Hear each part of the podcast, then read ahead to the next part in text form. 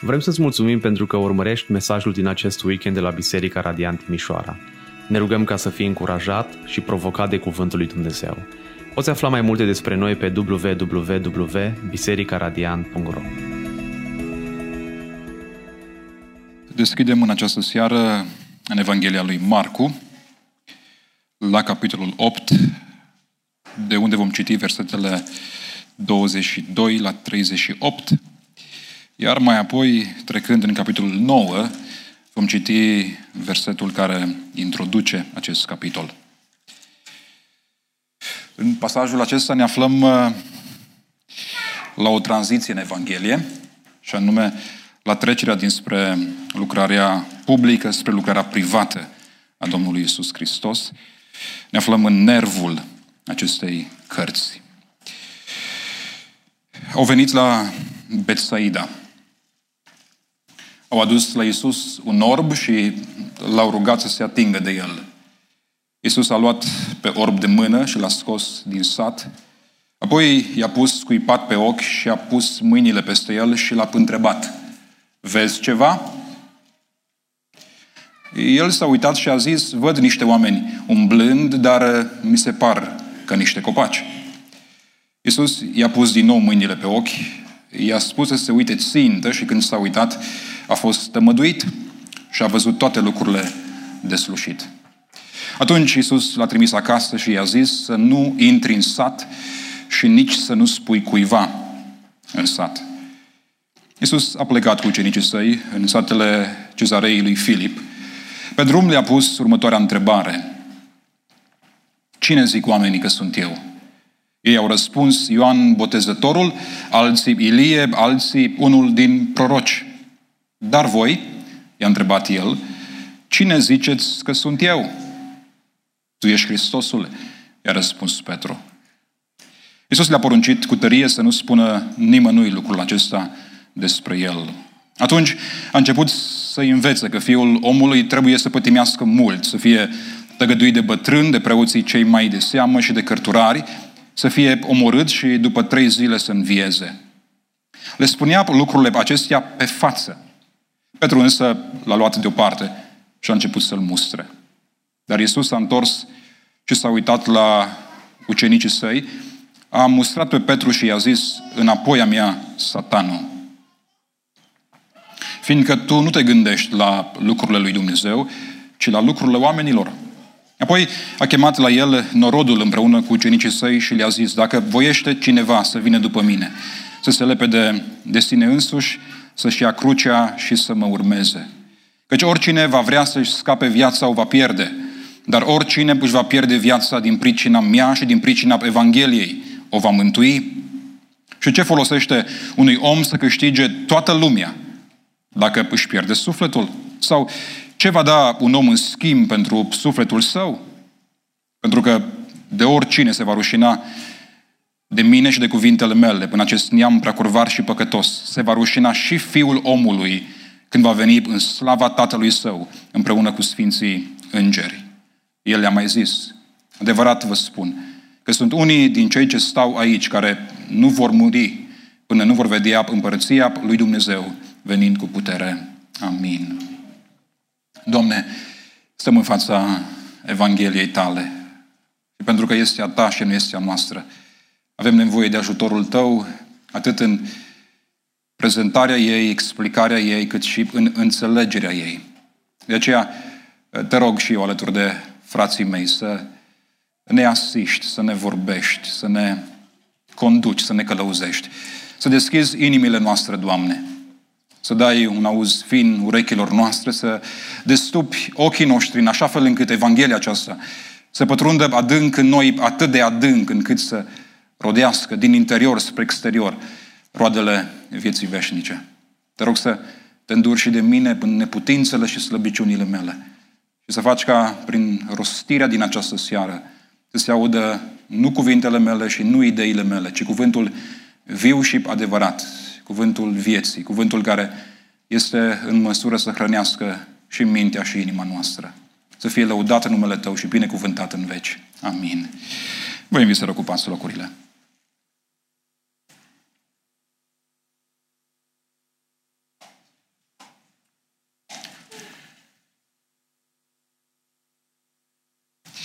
Există un refren care traversează Scriptura și în mod special Evangheliile. Un refren care începe în cartea lui Isaia, un refren care traversează câteva voci profetice și un refren care se materializează în mod special în cele patru evanghelii. În textul din această seară, refrenul acesta este de fapt cheia de interpretare, este cheia hermeneutică, este lentila prin care Evanghelia se desface. Refrenul acesta conține următoarele cuvinte. Aveți ochi și nu vedeți. Aveți urechi și nu auziți. Tot nu înțelegeți. Aceste cuvinte, dragii mei, au fost mereu adresate celor din afară. Spre exemplu, prorocul Isaia, când este trimis de Dumnezeu să prezinte Evanghelia, acest proroc este avertizat de faptul că audiența căreia urma să-i predice avea să aibă urechile închise și, și ochii fără vedere. Astfel, când Hristos continuă acest trend început de Isaia și aplică aceste cuvinte, el le aplică mereu în dreptul audienței care nu se regăsea în cercul său intim. Mereu aceia care au stat pe margine, uh, mereu aceia care au fost cu inima împietrită, au fost descriși prin aceste cuvinte. Aveți ochi și nu vedeți, aveți urechi și nu auziți, tot nu înțelegeți. Surpriza mare și șocul, de fapt, este următorul. Aceste cuvinte care au fost diagnosticul mulțimii necredincioase. Acum sunt aplicate în dreptul acelora care compuneau cercul intim al lui Hristos. În textul anterior pasajelor noastre, Hristos de vorbă cu ucenicii săi care sunt debusolați, care au o privire încețoșată, care sunt confuzi și privindu-i pe aceștia în ochi, Hristos le spune, aveți ochi și nu vedeți? Aveți urechi și nu auziți? Voi aceștia care ați stat mereu în primele rânduri, voi nu înțelegeți că nu e vorba despre pâine, ci e vorba despre împărăția care este mult mai mare decât împărățiile noastre? E șocant. Cum cei mai apropiați oameni de Hristos sunt aproape la granița cu mulțimea necredincioasă. Toate cuvintele acestea, în esență, sunt un bun diagnostic pentru generația noastră. Sunt un bun diagnostic pentru maturitatea creștinilor de astăzi. Dacă ar fi câteva cuvinte care să însumeze condiția generală a creștinismului evanghelic din România sau care să comprime condiția generației mele, acele cuvinte s-ar putea să fie tocmai acestea. Tot nu înțelegeți? Aveți uh, ochi și tot nu pricepeți, tot nu vedeți, tot nu pătrundeți, aveți urechi și încă nu reușiți să, să auziți. Uh, suntem o generație care e curbată mereu spre interior. O generație care practică un individualism creștinat. O generație care particularizează mereu binecuvântările lui Dumnezeu și le transformă în chestiuni ce vizează doar persoana noastră. Suntem mai mereu orientați spre ceea ce se vede acum și pierdem din vizor cadrul de ansamblu, și anume împărăția, împărăția lui Dumnezeu. Ucenicii așadar sunt cei așezați sub acest diagnostic. Ei au nevoie să fie călăuziți de Hristos. Au nevoie să fie vindecați de-a binelea, nu pe jumătate. Au nevoie să vadă clar, nu în ceață. Ei, aceia care urmau să predice Evanghelia, mulțimilor de oameni, trebuiau mai întâi ei să înțeleagă Evanghelia de la cap la coadă. Astfel, textele din această seară sunt o invitație uh, pentru noi să parcurgem acest drum al vederii, al căpătării vederii, pentru că pe acest drum au fost conduși și ucenicii lui Hristos.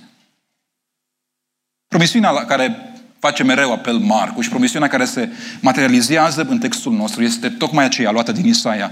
El, Domnul, își va conduce poporul, îi va conduce pe cei ori pe un drum pe care poporul nu-l cunoaște. Vă mai amintiți cum începe Marcu Evanghelia sa, citând tocmai din cartea lui Isaia, glasul celui ce strigă în pustie, pregătiți ce? Calea Domnului. În timp ce în primă instanță Isaia descrie o cale pe care o pregătesc oamenii pentru venirea lui Mesia, în următoarele instanțe din cartea lui Isaia, el vorbește despre o cale pe care Iahve o pregătește pentru a-și conduce poporul spre împărăție. Astfel, distinția aceasta, calea pregătită pentru Hristos și calea pe care El o pregătește pentru oameni, este nulă în Evanghelie. Cele două se suprapun. El a venit să-i conducă pe cei orbi pe un drum pe care ei nu-l cunosc. Drumul e până înaintea noastră în această seară.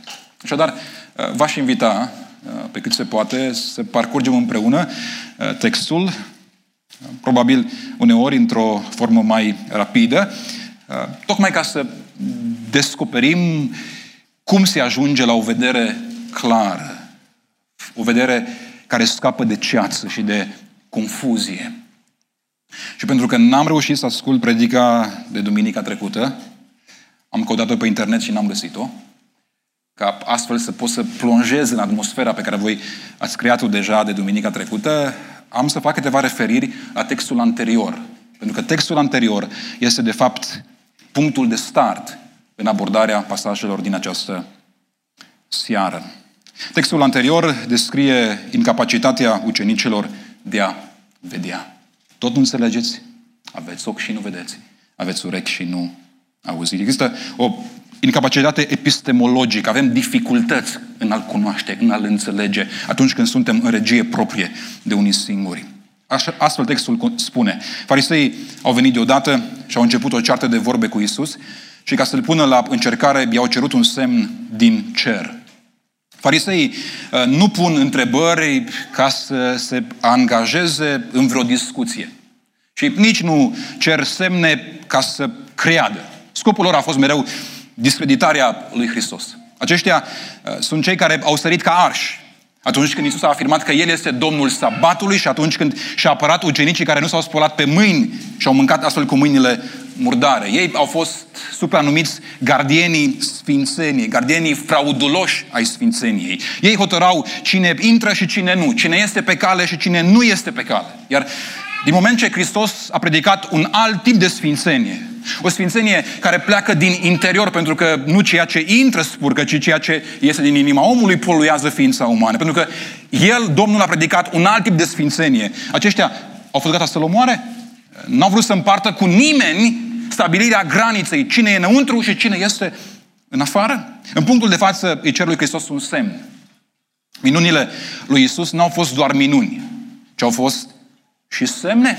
Adică au avut menirea să-L descopere pe Dumnezeu, să pună în scenă caracterul lui Dumnezeu. Minunile au fost sacramentul caracterului lui Dumnezeu.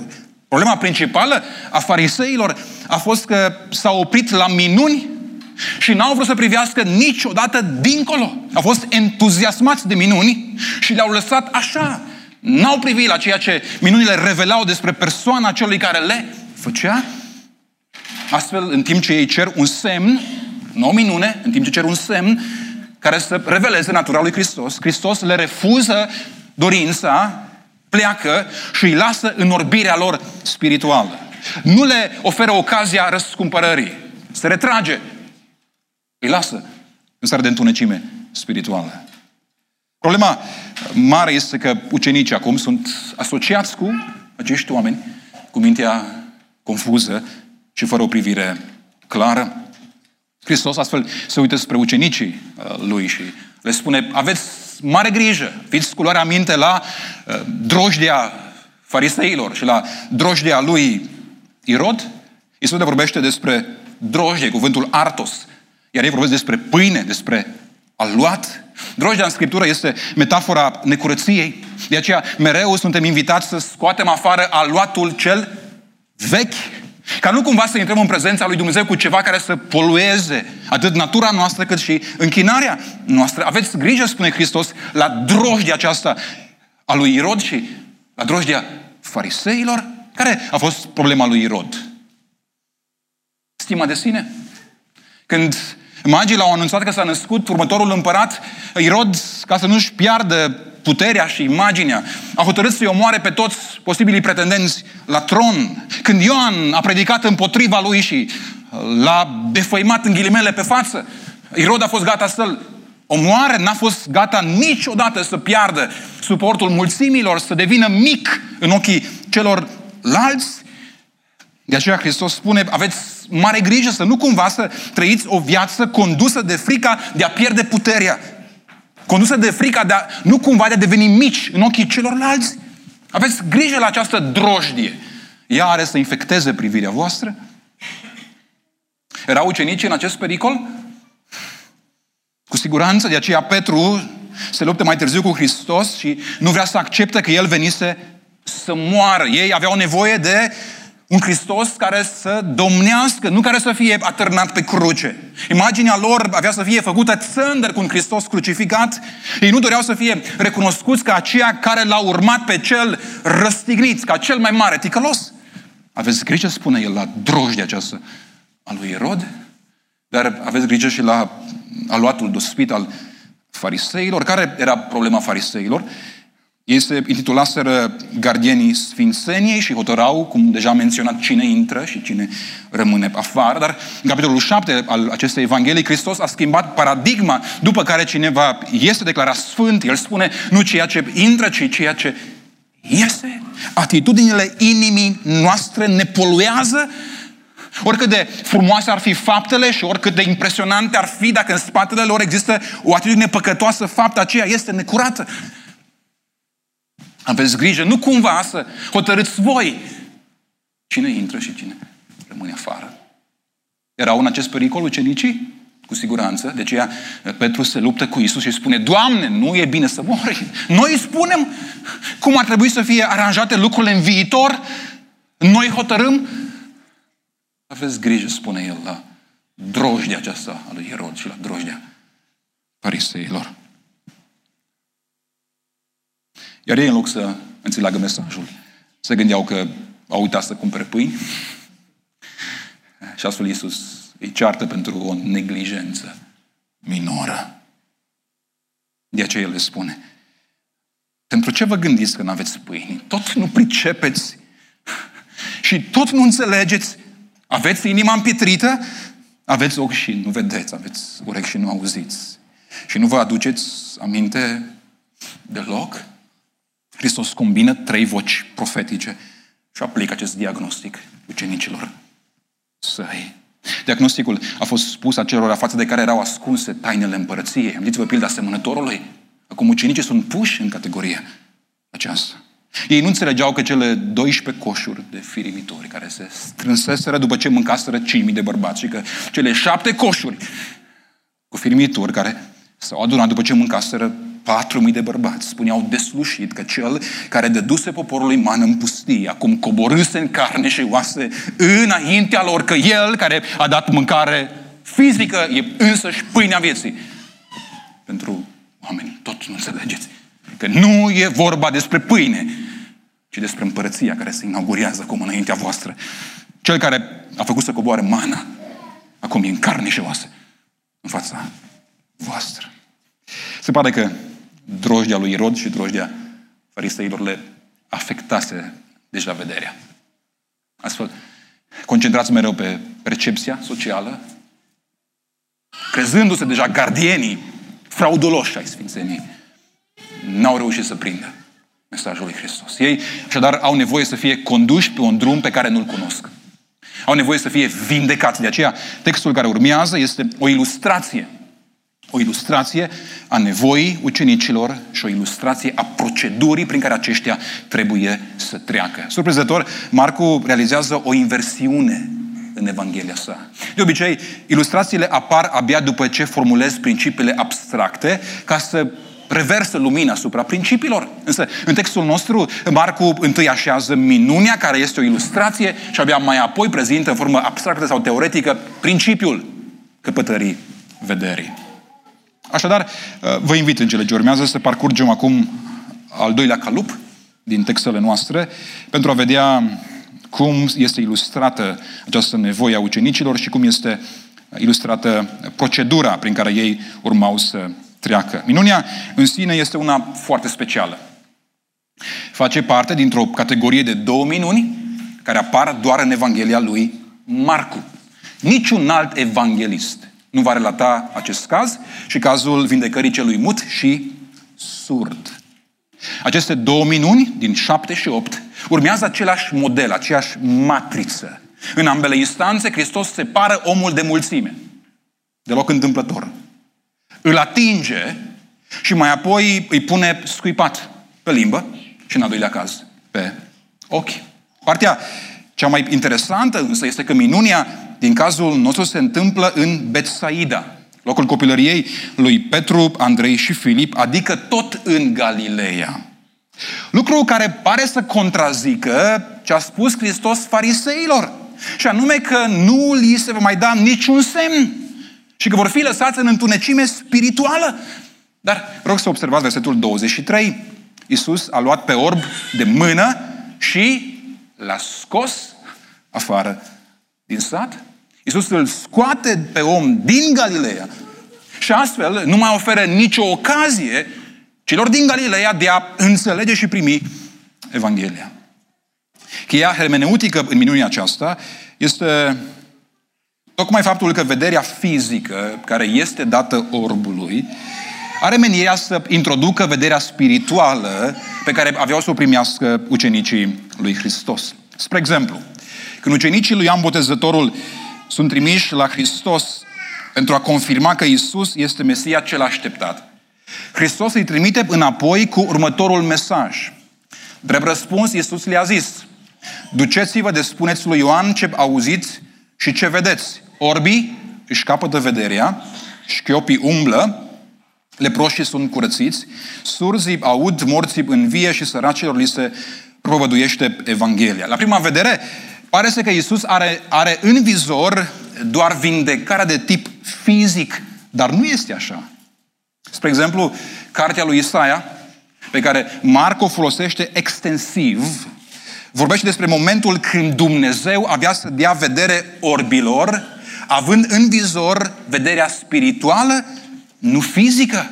Mai mult, Targumul, adică parafazarea în aramaica textului biblic, interpretează redarea vederii orbilor în sens metaforic. Israel este orb față de Tora, dar va fi vindecat. Minunea este extrem de specială pentru că uh, ea introduce acea vedere spirituală pe care Hristos avea să o dea ucenicilor săi. Este specială și prin prisma procedurii care este uh, utilizată. Vreau să notați următoarele observații. Hristos ne spune cuvântul că l-a luat pe om mai întâi de mână. S-a atins de el. La fel ca lepra și orbirea. Era considerată o problemă care polua spiritual persoana în cauză. De aceea când cineva era orb, ucenicii lui Hristos spuneau instant următoarea întrebare. Doamne, cine a păcătuit? Nu se poate, e ceva la mijloc, e o problemă. Orbirea e o consecință a unor păcate, fie a omului în cauză, fie a generațiilor anterioare. Astfel, cel care se atingea de orb intra în contact cu o persoană necurată și astfel trebuia să treacă printr-un proces de curățire. Totuși, Hristos acționează diametral opus cu tumelor din vremea aceea. El putea să-l vindece pe orb fără să-l atingă. Putea să rostească câteva cuvinte care să, să planeze asupra orbului și acelea cu putere să aducă vindecare în viața lui. Hristos n-avea nevoie să se apropie de el. I-a mai vindecat și pe alții de la distanță. Robul sutașului roman a fost vindecat în patul său în timp ce nu era în prezența lui Hristos. Totuși, în cazul nostru, Hristos apelează la un procedeu care intrigă. În loc să pronunțe câteva cuvinte, în loc să-l trimite pe orb să se pune în fața preoților, mai întâi de toate pune mâna pe el, îl atinge și îl apropie. Cumva și îl însușește. În acest verb să atins este, de fapt, comasată, condensată toată Evanghelia, toată Evanghelia. Hristos mai întâi s-a apropiat de noi și s-a apropiat de noi îmbrățișându-ne ca mai apoi să ne curățească. În, în teologia de azi și mai ales în, în prezentarea Evangheliei din multe amvoane, ordinea este diferită. Hristosul pare total diferit de cel al lui Marcu. Hristosul predicat azi e ceva de genul următor. Spune, du-te să te curățești și după ce te-ai spălat și ești curat, vino și mai apoi mă ating de tine. Dar nu, acesta este Hristosul lui Marcu. Hristos întâi se atinge de el îl prinde ca pe lepros și îl însușește și abia mai apoi îl curățește? Când aude leprosul cuvintele, da voie să fii curățit, unde se afla? În brațele lui Hristos? Asta e ordinea teologică care are menirea să transforme viețile noastre. Dumnezeu întâi s-a făcut ca unul dintre noi, întâi s-a apropiat de noi, întâi ne-a iubit, ca mai apoi în această dragoste eternă să ne curățească. S-a atins, l-a pucat, l-a prins, S-a atins el și l-a scos afară din sat. A doua observație. Hristos nu-și senzaționalizează Evanghelia. Refuză să o transforme într-o sursă de amuzament. Evită mereu să facă spectacol. În cazul nostru îl scoate pe om în afara satului, pe de o parte refuzând să mai dea vreo șansă Galilei, dar pe de altă parte pentru a nu atrage atenția asupra lui, ce umil. Evanghelia și misiunea lui au fost de o asemenea natură încât nu s-au pretat pentru spectacol. Spre exemplu, când Hristos intră în casa lui Iair pentru a o învia de, din morți pe fetița lui, îi scoate pe toți afară, din casă. Nu uitați, cu câteva zile înainte, a spus lăbănogului coborât pe acel pat, fiule, păcatele sunt iertate. Și cărturare și farisei l-au acuzat de blasfemie. După câteva zile, în aceeași regiune, în Capernaum. Hristos are șansa să arate tuturor cine este El cu adevărat. Și în timp ce intră în casa lui Iair și în timp ce farisei și cărturarii de acum trei zile merg după El, în loc să spună acum, e acum, spune toată lumea afară. Nu? Nu transformăm Evanghelia într-un joc de amuzament. Nu facem spectacol din ea. Și intră în casa lui Iair, el și părinții și câțiva ucenici care aveau nevoie de lecția aceasta. Puterie lui Dumnezeu. L-a atins. L-a scos afară. L-a scos în afara satului. Și îl întreabă. După ce își pune mâinile peste el în primă fază, îl întreabă, vezi ceva? Acesta este singurul miracol pe care Iisus îl face unde El pune această întrebare. El n-a avut niciodată nevoie de confirmarea celui vindecat pentru a se asigura că într-adevăr minunea s-a întâmplat. Niciodată! Spuneți-mi un singur caz, când Iisus a spus, nu sunt sigur, s-a lungit sau nu piciorul. Nu sunt sigur? Nicio instanță. Aici îl întreabă, vezi ceva? Teologii speculează. ce cu întrebarea aceasta? Nu s-a întâmplat minunea, n-a fost rostirea, atingerea suficient de, suficient de puternice, nu s-a rugat suficient Hristos, n-a avut credință, orbul... Vezi ceva până la urmă sau nu vezi ceva? Da. Vindecările de azi, în ghilimele, se întâmplă exact așa. Domnul te-a vindecat. Mai simți durerea? Domnul a avut milă de tine. După trei săptămâni spui, domnule, încă e ceva. O, să ai răbdare. Întrebarea lui Hristos nu are menirea să ne spune că minunia e insuficientă, că puterea nu e suficientă, ci întrebarea are menirea să ne ajute în textul care urmează. Petru, spre exemplu, cel care este reprezentantul ucenicilor lui Isus, atunci când mărturisește cine este Hristos, spune, tu ești Hristosul, în altă traducere, tu ești Mesia. Și pare să că declarația lui este declarația unui om care vede clar, a unui om care nu are dubii, dar mai târziu se dovedește faptul că declarația lui a fost una încețoșată. Iisus are să-i spună, înapoi a mea, satanul, tu te gândești la lucrurile oamenilor, nu la lucrurile lui Dumnezeu? Această întrebare, vezi ceva, are să ilustreze privirea și declarația ulterioară a ucenicului, o declarație și o privire încețoșată, confuză, care are nevoie de o a doua atingere a lui Dumnezeu. Să nu spui nimănui nimic, spune Hristos. E ultima observație din procedura acestei minuni. Da? La fel a spus și când l-a vindecat pe orbul acela care era și mut. Dar ce cu un asemenea secret în Marcu?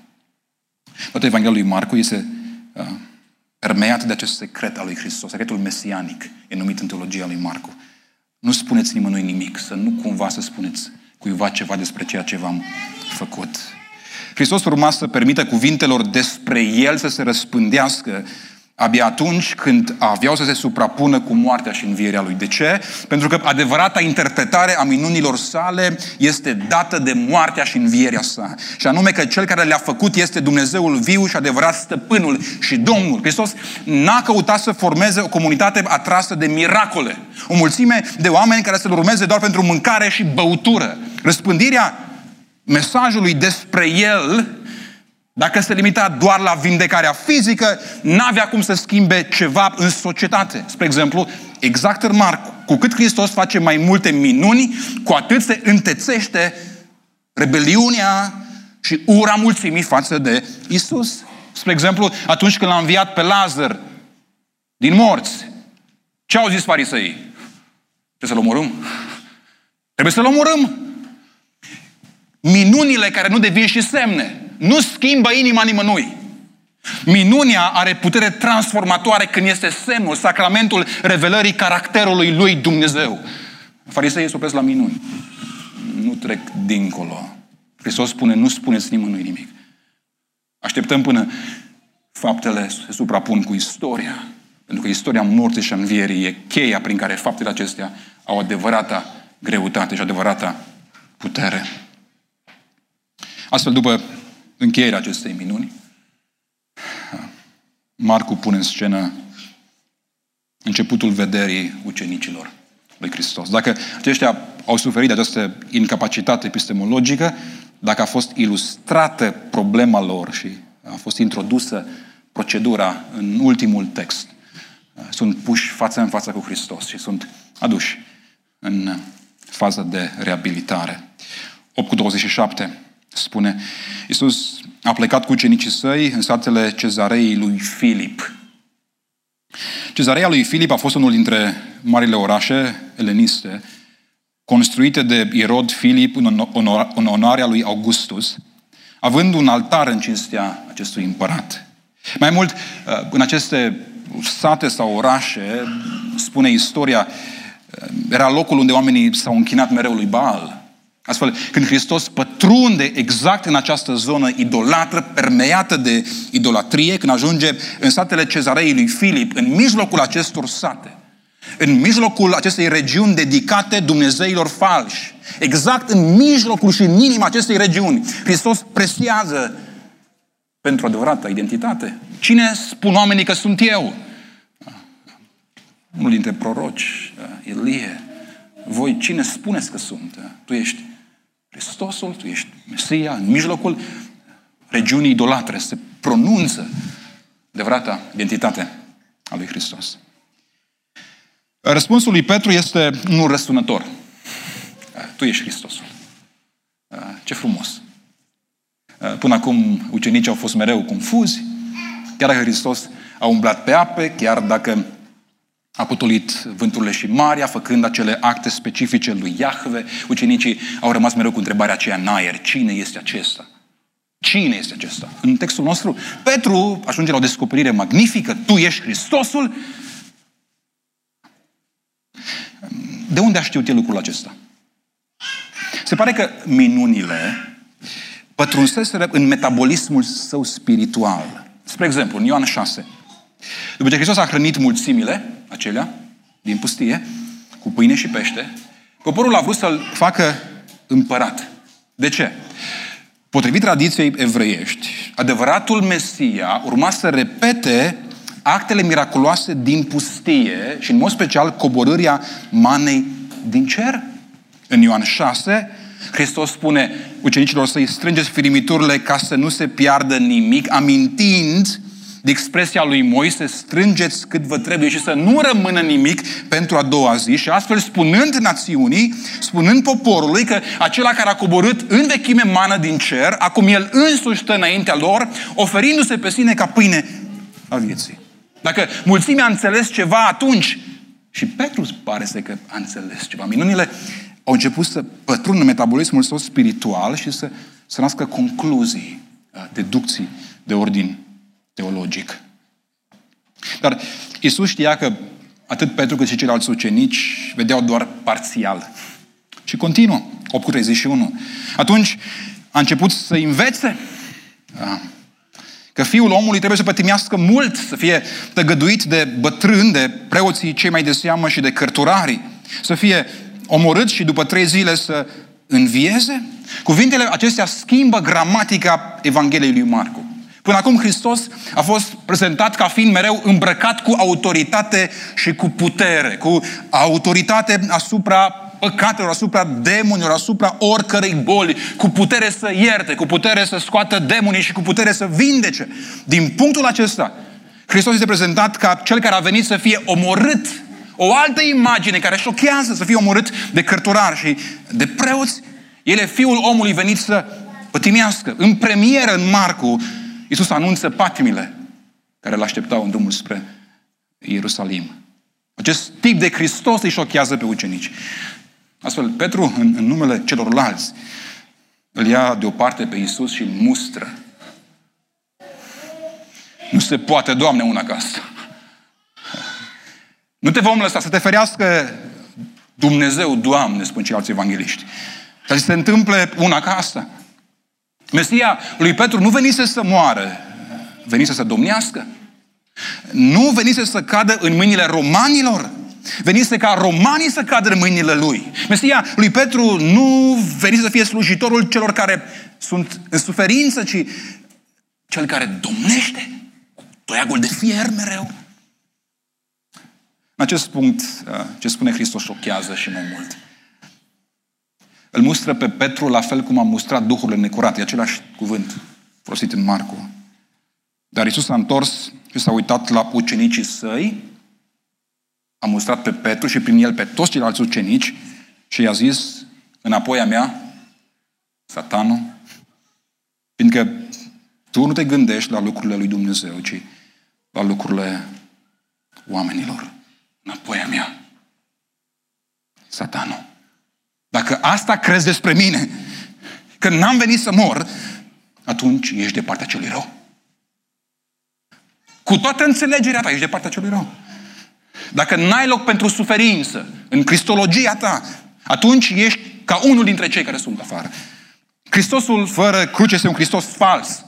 Alege un Hristos care n-a venit să sufere, înseamnă alege partea celui rău, spune Isus. Fără a accepta că Hristos a venit să sufere în locul nostru. Nu avem parte de Hristos. Încă nu vedem cine este El, încă nu-L știm, încă nu-L cunoaștem. Încă n-am ajuns la adevărata cunoaștere. Petru are nevoie de o a doua atingere. La fel ca în cazul orbului. Acum vede încețoșat, la fel ca acel orb. Oamenii sunt ca niște copaci, spune orbul. Aici Petru crede că a înțeles și înțelegerea lui este similară cu acelora care sunt din afară. Ricoaț, spune. A doua atingere o reprezintă tocmai cuvintele. Fiul omului a venit să pătimească. Abia atunci Isus este complet. Abia atunci când percepția despre Hristos cuprinde moartea Lui și suferința Lui, abia atunci Hristos este întreg. El a venit să sufere în locul meu și în locul tău, ca noi să fim aduși la viață. Dar un asemenea Hristos este un scandal, este o nebunie, este ceva care intrigă, care jenează. D.A. Carson spunea, oamenii își doresc un Hristos nu de toți banii, ci un Hristos de doi bani. Își doresc un Hristos care să-i facă fericiți. Și atât. Nu un Hristos care să-i confrunte cu judecata. Își doresc un Hristos care să le asigure destinul și viitor, dar nu un Hristos care să le spună că urmează judecată viitoare. Un Hristos fără patimile sale, fără moartea sa. Nu e un Hristos întreg. Nu e un Hristos întreg. Iisus n-a venit să fie ceea ce noi vrem să fie. N-a venit să fie ceea ce noi vrem să fie. Agenda Lui e eternă, e veșnică, identitatea Lui este ontologică, ține de natura sa, nu este conjuncturală. El a venit ca prin moartea sa, cei care sunt morți, să fie aduși la viață. De aceea a venit El. De aceea suferința e parte din ceea ce Hristos înseamnă. Într-un asemenea context, Hristos îi invită pe ucenicii săi să-L urmeze. Pentru că o asemenea înțelegere ține mult de calea pe care ne aflăm. Ca să credem într-un Hristos care a venit să moară, într-un Dumnezeu care s-a întrupat și a luat locul meu și uh, locul nostru. Ca să ajungem la o asemenea înțelegere, e importantă în mod fundamental calea pe care ne aflăm atunci când privim spre Hristos. Vă mai amintiți cum își începe Pavel? Mai epistolă către Corinteni? Pentru cei care sunt pe calea pierzării, spune el, crucea, Evanghelia aceasta, ele sunt ce? O nebunie. Calea dictează perspectiva. Dar pentru noi, Pentru cei care suntem pe calea mântuirii, aceste lucruri care sunt o nebunie pentru alții sunt puterea și înțelepciunea lui Dumnezeu. Iisus spune, vreți un asemenea Hristos? Vreți să mă cuprindeți în întregime? Urmați-mă! Hristos nu e genul de învățător care stă la distanță și tu îl privești printr-un binoclu și dacă te convinge, îl urmezi. Nu! Dacă vrei să stai și să te asiguri mai întâi că l-ai înțeles complet, ca mai apoi să-l urmezi, vei sta o veșnicie întreagă. C.S. lui spunea, adevărul creștin este total diferit de adevărul secular. Folosea imaginea aceasta. Imaginați-vă o grădină plină de trandafiri. Um, trandafirii sunt în floare, petalele sunt catifelate, da? e roșul ăla aprins, e un galben care radiază razele de soare. Și cineva trece pe lângă grădină, vrând să se bucure de parfumul trandafirilor de la poartă, nepășind în grădină. De la poartă uh, lucrurile sunt diluate. Parfumul uh, e îmbâxit de praf, e îmbâxit de uh, zgomot, catifiaua aceea care permează petalele se pierde din cauza distanței. Dacă vrei totuși să te bucuri de cei trandafiri, trebuie să nu mai stai la poartă, ci să pășești în interior, în grădină. Trebuie să calci pe calea care este Isus, să-L urmezi pe El ca să-L poți înțelege pe El. Ca să guști, să vezi cât de bun este El, ce trebuie să faci? Să guști, ca să te bucuri de, de, de, de, de bunătatea Lui, trebuie să guști din El. Nu te vei bucura de El stând și fiind un observator, un om din tribună, un om care doar analizează și un om care doar admiră, trebuie să începi să umbli, să pășești. A merge pe calea Lui, spune Hristos, înseamnă ați lua crucea în fiecare zi. Da, crucea înseamnă suferință, înseamnă umilință, dar, dar crucea reconfigurează realitatea în care ne trăim viața. În lumea romană exista un raport relațional dominant. Patricienii aristocrați erau aceia care, având foarte mulți bani, întrețineau familii întregi de oameni săraci. Iar oamenii aceia săraci, fiind, uh, pe, fiind susținuți de patricieni, uh, tot timpul îi susțineau când făceau gafe. Nu, domnule, n-a fost nimic. Îi votau. Era relația patron-client. Crucea reconfigurează realitatea în care ne trăim viața. Cel care și-a crucea e robul unui singur stăpân, al lui Dumnezeu. Luați-vă crucea în fiecare zi, spune Iisus, urmați-mă, urmându-mă pe mine veți descoperi cine sunt cu adevărat. Însă, în final, urmându-L pe El, Hristos ne lansează o promisiune grozavă. Cine nu va urma, în loc să-și piardă viața, o va câștiga.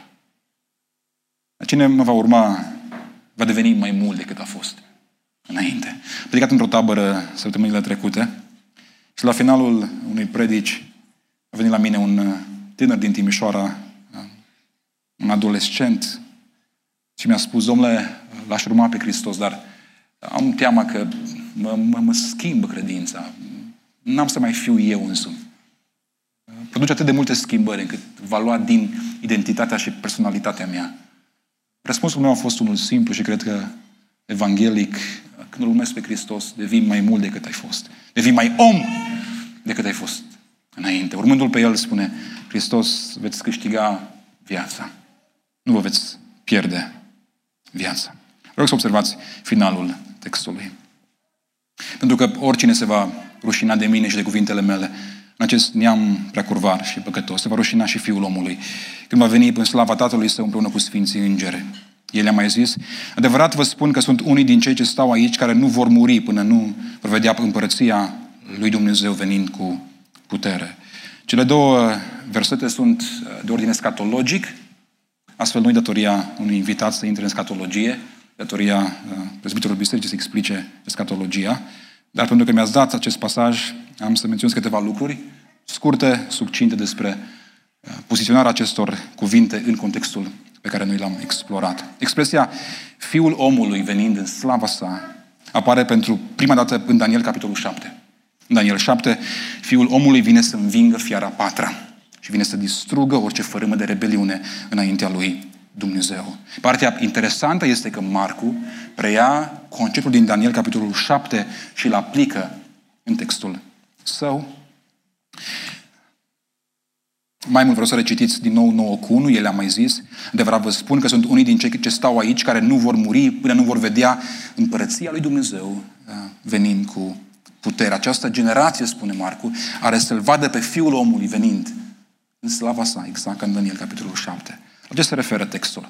Sunt două posibile interpretări. Marcu 10, 36. El a zis, ce voi să vă fac?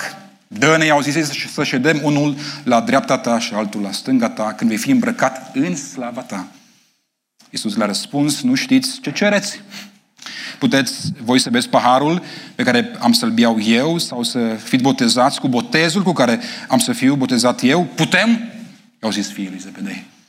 Și Iisus le-a răspuns, este adevărat că paharul pe care îl voi bea eu, îl veți bea și cu botezul cu care voi fi botezat eu veți fi botezați. Fiul omului îmbrăcat în slava sa este scena de pe calvar. Fiul lui Zebedei cer să fie puși unul la stânga și altul la dreapta.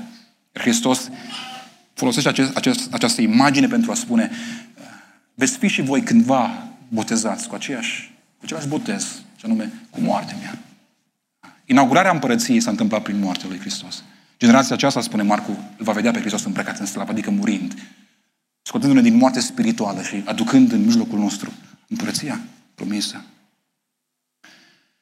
Hristos aplică același uh, text și în dreptul lui Caiafa, Marcu 14 cu uh, 62. Da, sunt, i-a răspuns Iisus, și veți vedea pe Fiul omului șezând la dreapta puterii și venind pe norii cerului. Hristos ia textul din Daniel 7 și îl aplică lui Caiafa, spunându-i printre altele, tu ești cel care e împotrivitorul care s-a ridicat înaintea oastei cerești. Tu vei vedea pe Fiul omului răstignit și mai mult, tu vei asista la distrugerea și judecata asupra Ierusalimului. Prima interpretare este că Hristos îmbrăcat în slava sa este momentul de pe calvar. Este crucea, este jerfa. A doua interpretare care o completează pe prima este că acest Hristos îmbrăcat în slava sa este imaginea materializată în judecata asupra Ierusalimului. Spre exemplu, um, tot în Marcu 13, Marcu 13, uh, apar mereu împreună cele două concepte, venirea Fiului în slavă și manifestarea judecății lui Dumnezeu. Mereu sunt, sunt pliate, suprapuse, mereu sunt puse împreună. Hristos avea să fie reabilitat, răscumpărat prin judecata lui Dumnezeu asupra celor care l-au respins. Concluzia este una simplă. Cei care îl vor urma pe El își vor câștiga viața. Cei care se vor ridica mereu împotriva Lui și vor refuza un Hristos care a venit să sufere, își vor pierde viața. Vor fi mereu sub judecata aceea a Lui Dumnezeu. Dragul meu, te-aș invita să fii, să fii onest în seara asta. Să fii onest. Ai nevoie de o a doua atingere a lui Dumnezeu? Unde ești în călătoria asta a, a înțelegerii lui Hristos? Cât de clar îți sunt lucrurile? Ești ca acești ucenici care se uită, sunt convinși, să știți că e, e o anomalie. Ești confident și în același timp ești, ești greșit, ești în eroare. Se uită și spun, știm cine ești, și în același timp Hristosul lor era diferit de Hristosul venit din cer. Unde suntem în această călătorie? Cum e privirea noastră? Dacă încă e confuză, dacă încă vedem pâine și nu vedem cadrul larg, adică împărăția care a venit, avem nevoie de Hristos care să ni se descopere. De un Hristos care să stea atât lângă noi, cât și înaintea noastră. Că ajutați de El să-L vedem pe El, ajutați de El să credem în El. Suntem mereu într-o, într-o situație uh, imposibilă. Dumnezeu este complet diferit de noi. La nivelul naturii sale e complet diferit de noi. El este infinit, necreat, noi suntem finiți, noi suntem creați. Astfel, ca El să fie descoperit, e nevoie ca El să stea în fața mea și ca eu să-L pot observa și să-L înțeleg. Epistemologia creștină e total diferită de cea seculară. Dumnezeu trebuie să stea înaintea mea, ca văzându-L, El să imprime asupra mea ceea ce este El. Unde suntem în călătoria aceasta? Eu am nevoie în multe domenii de încă o atingere a Duhului lui Dumnezeu. Duhul Sfânt a venit să ne călăuzească în tot, în tot adevărul. Sunt unii care nu mai au nevoie de călăuzire, ei le știu pe toate, dețin tot adevărul, deja nu mai cunosc în parte, cunosc de plin. Dar Duhul a venit să ne călăuzească în tot adevărul și o va face până vine împărăția, în mod definitiv. Eu am nevoie de călăuzire în multe lucruri din viață. Am nevoie să descoper adevărul în profunzimea lui. Care ar fi câteva domenii unde, unde avem nevoie de încă o atingere? N-am să vi le enunț. Gândiți-vă dumneavoastră personal. Unde încă avem nevoie de o atingere a Duhului lui Dumnezeu? Ca să nu mai vedem lucrurile în ceață. Doamne, stăm înaintea Ta în această seară și mulțumim că ai venit ca noi să te putem vedea. Mulțumim că ne-ai condus pe un drum pe care nu-l cunoșteam. Mulțumim că în timp ce Tu ești calea, Tu ești și Cel care merge cu noi pe cale. Mulțumim că în timp ce Tu ești destinația noastră, Tu ești fratele nostru, Tu ești liderul nostru, Tu ești Cel care ne ridică când noi suntem slabi. Mulțumim că pe această cale pe care ne-ai chemat să umblăm, Duhul Tău cel Sfânt este Cel care uh, ne trezește, e Cel care ne animă, e Cel care ne motivează și astfel El, cu suspine negrăite, mijlocește din lăuntrul nostru. Te rog în această seară pentru noi toți să privești spre noi la fel cum ai privit spre ucenici. Și chiar dacă uneori suntem la limita aceasta, când părem mai mult din afară decât din interior, nevăzând lucrurile clar, Doamne, dă-ne har, îndură de noi și dă poporului Tău o privire clară, deslușită. Te rog să limpezești ochii, ochii noștri și ochii minții noastre.